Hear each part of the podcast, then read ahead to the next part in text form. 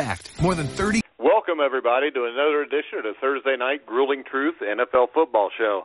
I'm your host, as always, Mike Goodpaster, and I want to welcome in, as always, my co-host, Matt Andrew Scavage. How you doing, Matt? I'm very good, Mike. Hope you're having a good day as well. Uh, yes, I am. Um, we're supposed to have Kenny Easley as a guest tonight. Um, he was supposed to be in last week. We had problems with the Blog Talk Radio. Um, don't know if that's an issue right now or not, so hopefully Kenny will be with us shortly. Uh, we got a caller. This Kenny? Hello. Yes. Yeah. How you doing, Kenny? I'm doing fine. How are you tonight? All right. I'm Mike Goodpaster. I'm one of the hosts with Matt Andrew Scavage. Matt's on here too. You want to say hi to Kenny, Matt? Hi, Kenny. This is Matt. Uh, really good to have you on tonight. Uh, fantastic. Glad to be here. All right. Well, let's go ahead. I mean, to listeners, we've got. I mean, I think one of the top three or four safeties in the history of the NFL. Kenny Easley is our guest tonight. Um, great to have you on the show, Kenny. Uh, let's just start off with, you know, let's go back to your youth. What made you fall in love with football?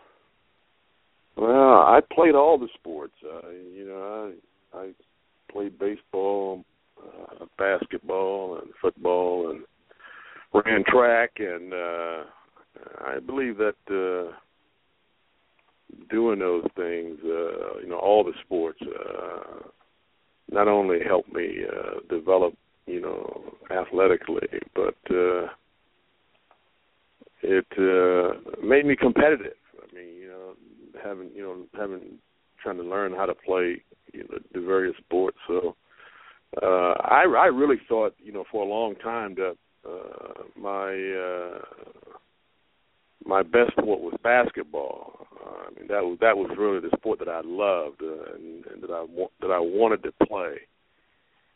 Uh, but uh, you know, as I got into high school, uh, it was you know I only grown to like six two and and uh no way I was going to be anything other than a than a shooting guard or a point guard or something like that and uh and in high school I played uh I played center on our basketball team at at six two and we had we had two guys that were taller than I was but because I could jump higher uh you know I was I was the center. So uh anyway so I wasn't going to get any, any taller and uh I was playing football and uh but uh and, and football came you know fairly easy for me but uh uh so but I think it it really helped with my competitiveness and it and and I I try to talk young kids uh, out of out out of specializing you know it's, today I see so many young kids special trying to specialize in one sport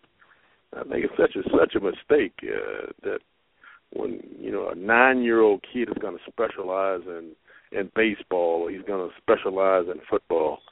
I mean, play all the sports. I mean, that's how you that's how you become competitive, and that's how you learn how to play. Uh, so, um, um, you know, so I mean, that's just just you know my opinion and uh, and the way that uh, uh, that uh, I sort of uh, go about uh, went about anyway. Uh, you know, deciding what I was going to do. Well, so you you played a lot of the sports, um, give you basically a well-rounded um, ability to play a number of things. At what point did you know that you know football is the way that I want to go? And uh, what, at what point did, did that become reality for you?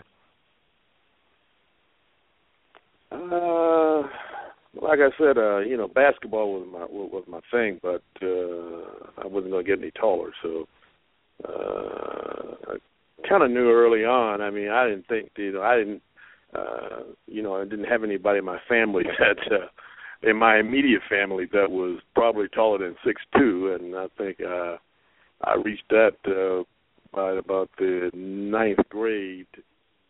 Um, so uh I was pretty much headed, you know, in the in the direction of football all along and uh I mean I like football, but I thought I was a better basketball player uh than a football player. Uh uh but uh but football was I mean just like basketball came easy for me uh and uh uh, the interesting thing is, is that I, you know, I, I really decided early on that if I was going to play football, I, I, I wanted to be a defensive back. I mean, I also played quarterback. Uh, I was a quarterback and a safety in high school, and uh, and and and little league and so forth. But I never wanted to be a quarterback. I mean, uh, and I can't. I if people ask me, you know, why don't you want to play? You know, why didn't you want to play quarterback? and uh, I think I was smart enough to know that I, I was just a good athlete playing, you know, playing the position quarterback. Uh, but at safety, uh, you know, I was not only a good athlete playing the position, but I was good at it, and I, I enjoyed it, and uh, I was better than most other people, and that wasn't the case uh, at quarterback. Um, who were some of the biggest influence of your football career as a young child, maybe high school, college, pro? Well, as a young child was my father. I mean, my dad, uh, he coached, you know, all of my little league teams and uh, pee wee teams in football and so forth. So, uh, uh, I don't think I had a coach, another coach other than my father until I got into junior high school. And, um, and then when I got into high school, um, uh, my high school coach Tommy Rhodes uh, was big influence on, on me because uh,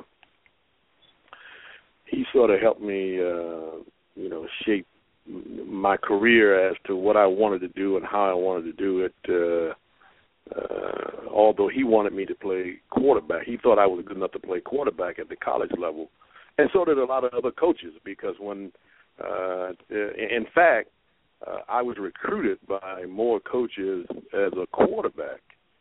Uh, the, the final two schools that it came down between, which was Michigan and UCLA, uh, both both uh, Bo Schembechler and Terry Donahue wanted me initially as a quarterback, but when I told them that I didn't want to play quarterback, I mean, you know, both gave me the oddest look you would you you, you could never imagine uh, that some kid who uh, is getting is here getting a, a, an offer to play quarterback at, at a major university don't want to play quarterback. He wants to play defensive back, and uh, and uh, and the deal maker was uh, uh, oddly enough. Uh, uh, my mother said, uh, you know, uh, well, he wants to play safety. Uh, so if uh, if I turn him over over to either one of you coaches, and you get him on campus, uh, are you going to switch him to quarterback uh, when you get him on uh, on campus? And Bo and Bo Schembechler, you know, honest as as the day is long, uh, said, Miss Easley, I you know I, I I can't make you that promise that uh, that uh, we're we're we're not going to do that because we believe right now that if we had him at quarterback, uh, uh, you know, we can win the Big Ten. And uh, and Terry Donahue said to my, to my mother, Miss Easley, if your son wants to play uh, defensive back, safety, um, that's what he's going to play. And he said, I feel that you know, you know, Kenny is going to be, you know, by his senior year, he's going to be an All-American safety. Uh, and and um, the only problem with that was that uh, you know Terry Donahue was just a couple years off, you know, because I became an All American my sophomore year. How did you end up uh, going? Ended up deciding on uh, UCLA? Yeah, I, I, you know, like I said, I, you know, it was Terry Donahue's, uh, uh, Terry Donahue's. Uh, decision to tell my mother that uh that uh if I if he had me if he got me on campus he would not uh switch me from you know free safety to quarterback uh that if I wanted to play defensive back then that's what I was going to play and I mean that was the I mean that was the that was the deal maker I mean I mean once once once he said that to her uh, she sort of gave me a look, and I gave her a look, like you know, that's where we're going. And uh, I remember there were several coaches uh, in my in my high school that thought that uh, it was not a good idea for you know a kid from little Chesapeake, Virginia, South Norfolk, Virginia, anyway, uh, to go to you know big major university like UCLA. I remember several of the coaches telling me, yeah, "You're a small town kid. You need to go to a small town school, like you know maybe Norfolk State University or Virginia State or Morgan State or something like that." And uh, you know, I, I just knew for a long time that uh, I and there's nothing wrong with Morgan State or Norfolk State or Virginia State or any of those schools. I just knew that I just knew that uh, if I was going to play college football, that I wanted to play at uh, at at a higher level than than those schools. And uh, in fact, I had three sisters that graduated from uh, Norfolk State University, and uh, a lot of family members that went to Virginia State. My father went to Virginia State uh, University, in fact, and. Uh, and so again, nothing wrong with those uh, those those schools. Uh, it's just that I, I I had bigger idea of playing at a higher level. Yeah. Um, well, you get drafted by the Seattle Seahawks. Um, and what kind of was the atmosphere when you first got to Seattle in the early 1980s? And I mean, what was your feelings about being drafted or being drafted by them? Well, first of all, I was very surprised to get drafted drafted by them, and because um, uh, I, you know, uh, doing the process of, I guess, where they like a combine. Back in those days, we didn't have a combine. You know, they the coaches would come to the school and they, uh, you know, we would, uh, you know, get uh, looked over and physicals and all that stuff and and um, and so forth. And and and uh, you know, I had been told that I would I would probably go somewhere in the top ten picks uh, in the draft, and uh, and so you know I was really excited about that. Uh, but of the first eight teams, uh, of which Seattle was the number four pick in the draft, uh, they never worked. They were the only team that did not work me out. I mean, I worked out for the top eight draft drafting teams, and Seattle never worked me out. So I had no idea I was going to go to Seattle. In fact, the day before the draft, Bill Walsh and his entire defensive staff came down to UCLA and worked me out out on uh, Spaulding Field. Worked out for about an hour and a half, two hours. And then afterwards, uh, Bill Walsh told me to go in and take a shower. He was going to meet he was going to he and his entire defensive st- staff were going to meet me in uh, Pauley Pavilion uh, afterwards, and so I took a shower, came out, and we're sitting up in Pauley Pavilion. And uh, Bill says to me, uh, "Tomorrow we have the eighth pick in the first round. If you're available, we'd like to draft you. Are you okay with that?" I said, "Absolutely. I'd love to go to San Francisco." I thought San Francisco was just on the cusp. Uh, you know, if they could, you know, get their defense going and so forth, that you know they were going to be really a fantastic team. Uh, you know, they had Dwight Clark already and Joe Montana and Freddie Solomon and you know a lot of a lot of really outstanding offensive players and uh, and they just needed to get that defense going and uh, and uh, and I thought that I could really help them. Uh, you know, they were going to play me at free safety, and uh, uh, that was known. And uh, and then you know, uh, several hours later, at you know, whatever time the draft came on in the NFL, I mean for for the NFL draft, um, I, I vividly recall, you know, Pete Rose, um, um, Pete Rose, Pete Rozelle saying with the fourth pick, the Seattle Seahawks select from UCLA, uh, Ken and I'm saying uh, something is wrong here. Uh, I'm supposed to be going to San Francisco, and uh, but San Francisco wanted a defensive back, and uh, and so they went across town and got the best defensive back in the land, Ronnie Lott, and. uh and Ronnie Lott had a great career with you know for them. Uh, I think he won three or four Super Bowls.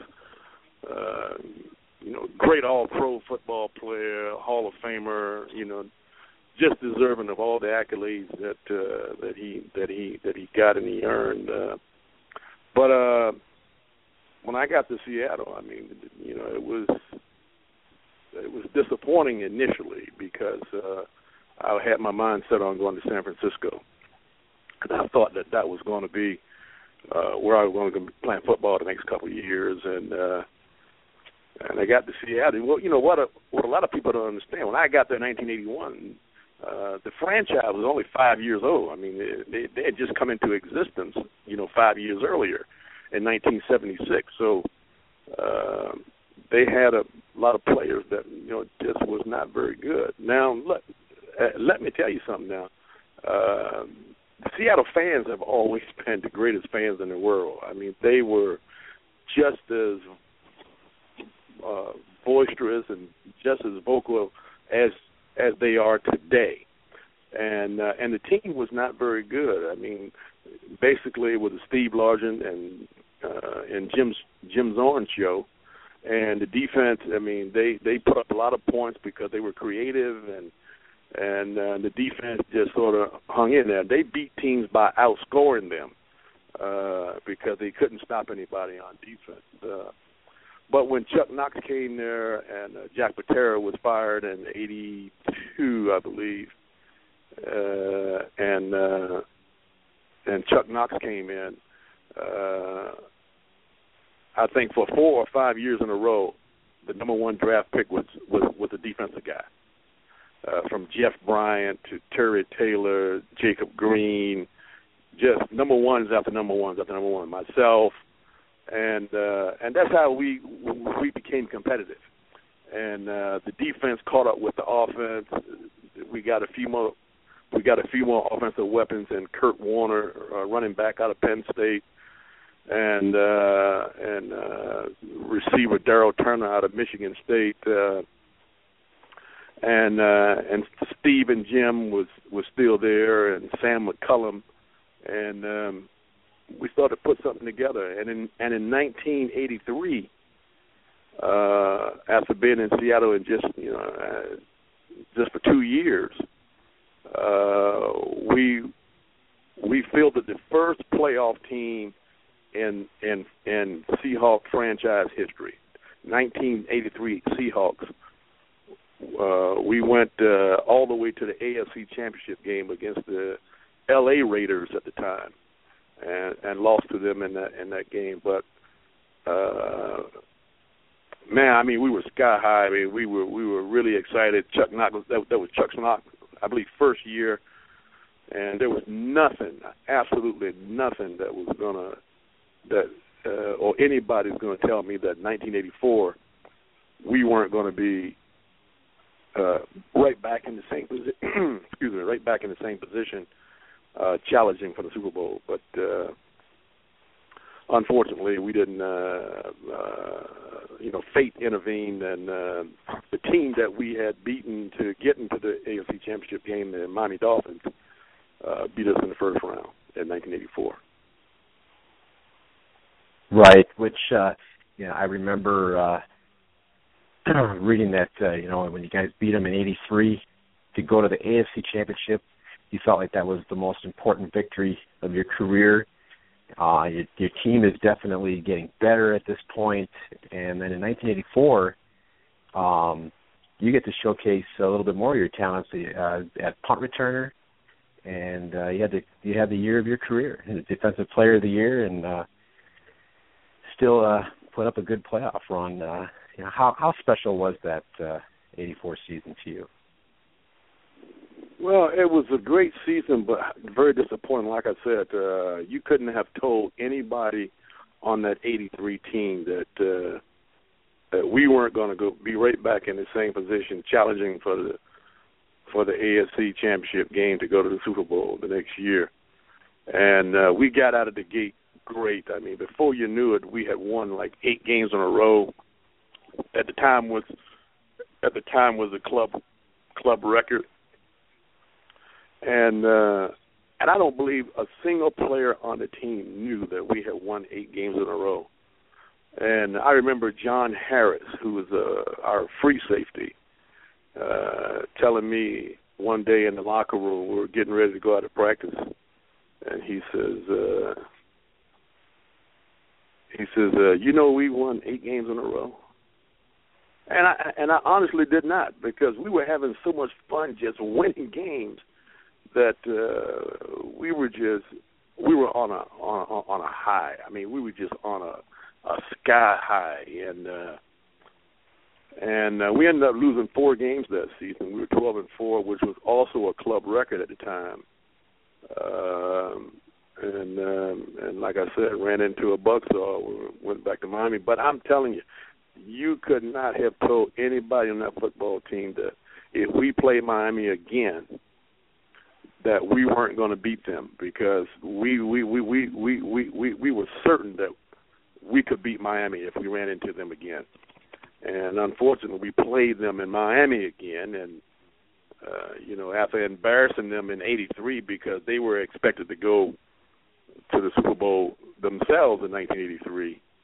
Um, it's, it's you know probably a little bit harder to beat a team that uh, has a mission that's on a mission that, that they were in 1984. And uh, uh, I remember the game as as if it was yesterday because uh, it's the only game I ever cried. I mean, I mean like a river of tears. I mean, I could not stop crying. I was I was so hurt that we had lost that game because I was so certain uh, that we were going to win the game and, uh, and and and be right back in position to challenge for the AFC Championship game. And um, and we lost. And man, I I don't think I have ever been so hurt uh, in my athletic career. I mean, ever, absolutely ever. All right, right now I'd like to write, remind people that our show is 45 minutes. First half hour is live, the last 15 minutes are archive time.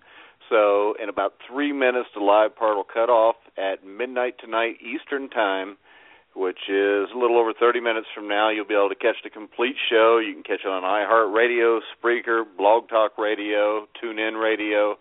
So make sure you check out the rest of the interview here. I've got one more football question for you, Kenny and then I want to talk about what you're doing today. Um, you mentioned Chuck Knox. I mean, what was Chuck Knox like to play for? Uh, Chuck was a uh, was straightforward. The, the, the one thing about Chuck is that you knew where he he stood, and you knew what he wanted from you because he told you. And I appreciated that. Uh, some people, it was in the front.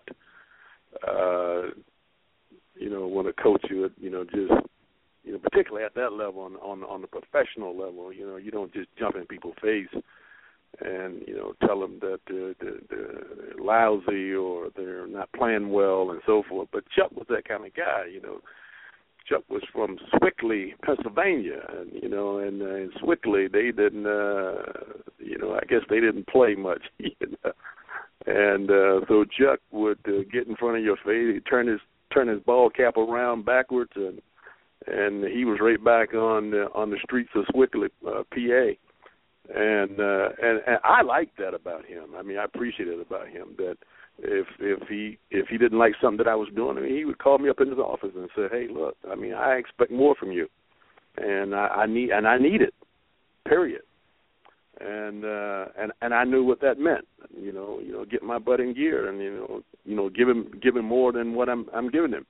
If I could if I could have given more, and uh, and uh, there were times when uh, uh, when I couldn't give him more because I was injured. I played in, I, you know, I played in too many games where I was I was injured. I mean, I was really hurt. I mean, I wasn't just injured, but I was hurt, and I, you know, sucked it up and went out there and played. And I didn't play very well in those games, uh, um, but um, you know, I bought into the hype that uh, that you know, uh, uh, Ken Easley playing at half his capacity is still, you know, better than, you know, the other players out on the football field. I mean, that's what Chuck used to always say, you know, to, uh, to me.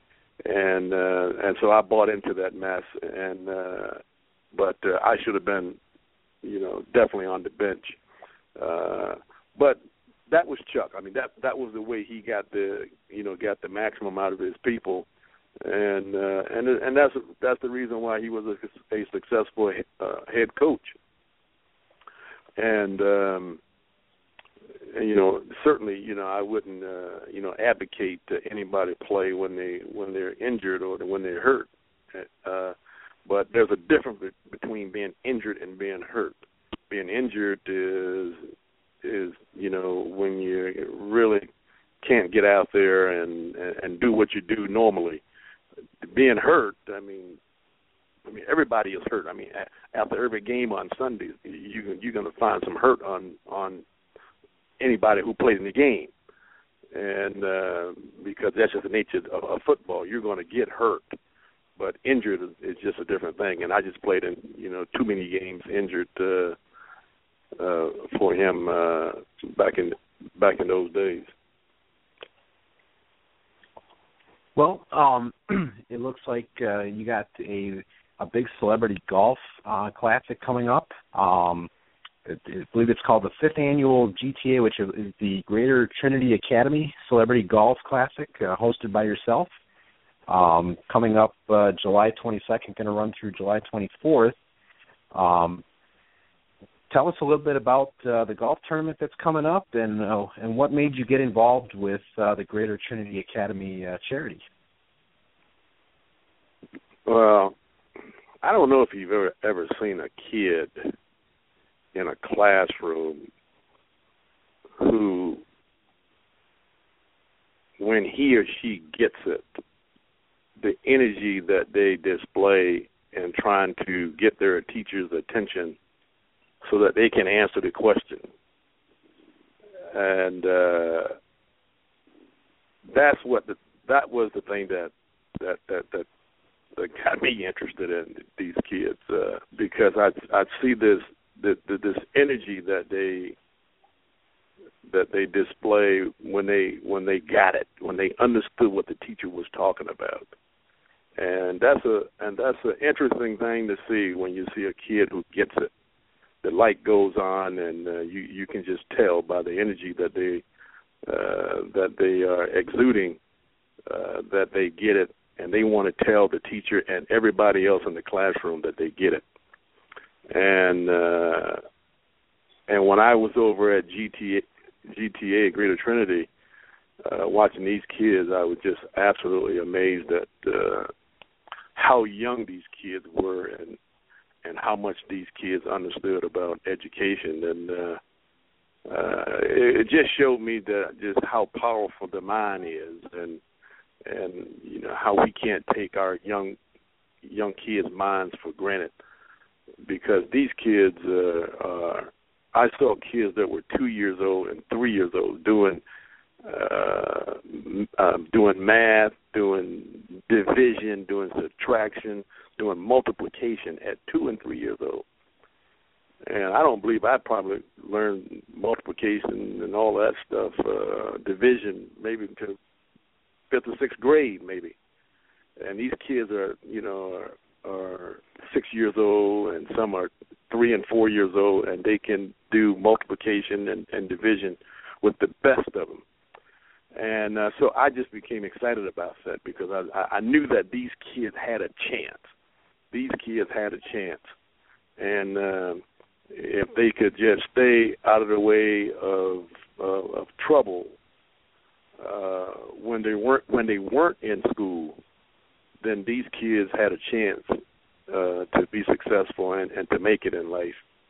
And uh, I figured that I would get involved uh, to help raise money for the kids because many of the kids were underprivileged and uh, they were at the, they were at the school on on scholarships where uh, various companies or businesses had uh, had uh, supported these scholarships. So what we decided to do was was to start this golf tournament, and I told uh, the executive director that I would host it for him, and um, call some of my friends and uh, and uh, and uh, former teammates and so forth, and we'll put put on a golf tournament and and raise some money so that we can you know create a scholarship opportunity for a lot of these these brilliant young kids. And uh, so that's what we've been doing for five years. And I mean to tell you uh every year I go back I'm just absolutely amazed at uh what I what, what I see. And uh it's absolutely heartwarming that uh that uh what we do out there on the golf course in terms of raising funds is is is is very significant for these kids, and they appreciate it by showing us uh, that they get it, they understand it, and when you when you see the kid with with that type of excitement on his face, uh, it's something that you'll never forget. Well, tell us a little bit about the celebrities who are invited to your golf tournament. Uh, well, this year we got uh, Jack Thompson, uh, the old th- throwing Samoan, Jack Sikma. We got Pee Wee Harrison, a former Globetrotter. Uh, Sidney Rice, who played for the Vikings and the Seahawks. Uh, Jay Buhner, my former neighbor, by the way, uh, in uh, who played for the Mariners.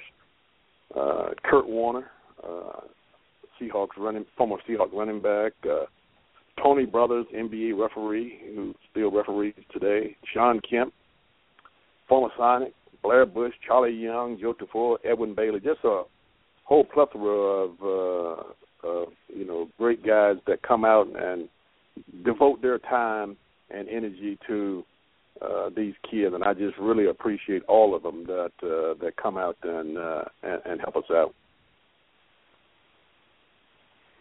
Are there any uh, other events that you'd like uh, the, uh, everyone to know about? Uh, They're going to yeah, be we, at the uh, tournament. Sorry. Yeah, on uh, Wednesday, the 23rd, July 23rd, we have a celebrity welcome, a celebrity and sponsor welcome dinner at uh, at Novelty Hill Winery. Uh, that'll start at uh, seven o'clock on Wednesday, July 23rd. Open to the public. Uh, I forgot what the fee is to get in. Um, but it's something minimal. And then on uh, Jul- on Thursday, uh, uh, I mean that I'm sorry, that's Wednesday, July 22nd. On uh, Thursday, July 23rd, we have our celebrity shootout, uh, where we have 15 celebrities, uh, over nine holes. Uh, last three guys standing uh, play the final three holes 16 17 and 18 for the shootout championship which is a fun deal is is that's that's that's the real golf that we play uh because you have to play your own ball and uh and uh that's that's, that's a lot of fun and then uh so do you Thursday play in night, do you play in the golf tournament yourself, Kenny? I have in the past. I haven't played the last two years. I mean, I've been to the tournament. I didn't play the last two years, but I'm going to try to play uh, this year. So I'm looking forward to it. Uh, I haven't played in a couple of years. So um, Thursday night we have uh, we have a live concert featuring Kalimba, which is a a tribute band to Earth, Wind, and Fire. And if you like the Earth, Wind, and Fire from the '70s, then uh, this group is uh, is as good as it's going to get to be Earth, Wind, to not be the real thing. Uh, these guys are really fantastic musicians, and uh, they they absolutely do great justice to uh, the legendary group uh, Earth, Wind, and Fire. Uh, and then on Oh. uh, Friday, July. Beg your pardon? Yeah, go ahead. Sorry about that. Yeah. Then on Friday, July 24th, is the actual uh, celebrity golf event uh, at Willows Run uh, in uh, Redmond, uh, Washington. So we got a full week of stuff, and uh, looking forward to it. Uh, um, and uh, looking forward to seeing uh, the kids, and looking forward to seeing all the celebrity players, and uh, and very thankful to uh, you know all of the sponsors that uh, uh, that you know support the the, the GTA Classic. But I need to also say, you know, that I, I give a shout out uh, to my my dynamite uh, golf staff, uh, led by Charles Biggers and the irrepressible Nims Scarum. Uh, they are just a fantastic group of people that uh, that do this uh, uncompensated, and uh, no one on the staff gets you know gets paid a dime, but uh, we probably put on one of the uh, tournaments in the, in the Northwest every year, and uh, so very excited, you know, and very happy uh, for our golf committee because they they've put together another outstanding event uh, uh, for uh, 2015. Well, it sounds like a great time, a great event for a great cause. Um, we got to be wrapping this up. We're almost out of time. So, is there a website people can go to to get all this information? Also. Yeah, they can go to uh, www dot Kenny Easley Golf dot com and uh and uh and all of that stuff that I just mentioned is is right there on the website as well. All right. Well, hey, it was I mean, it was truly an honor to have you on. Like I said, you were one of my favorite players when I was younger. I mean, it's really great to hear the things you're doing in your community to make a difference. It would be great if everybody would do that athletes, regular people, anybody that can get out there and help. Anybody can go to Kenny Easley. Remember, it's www.kennyeasley.golf.com, and I believe that starts next week. Um, Matt, you got any closing questions or comments?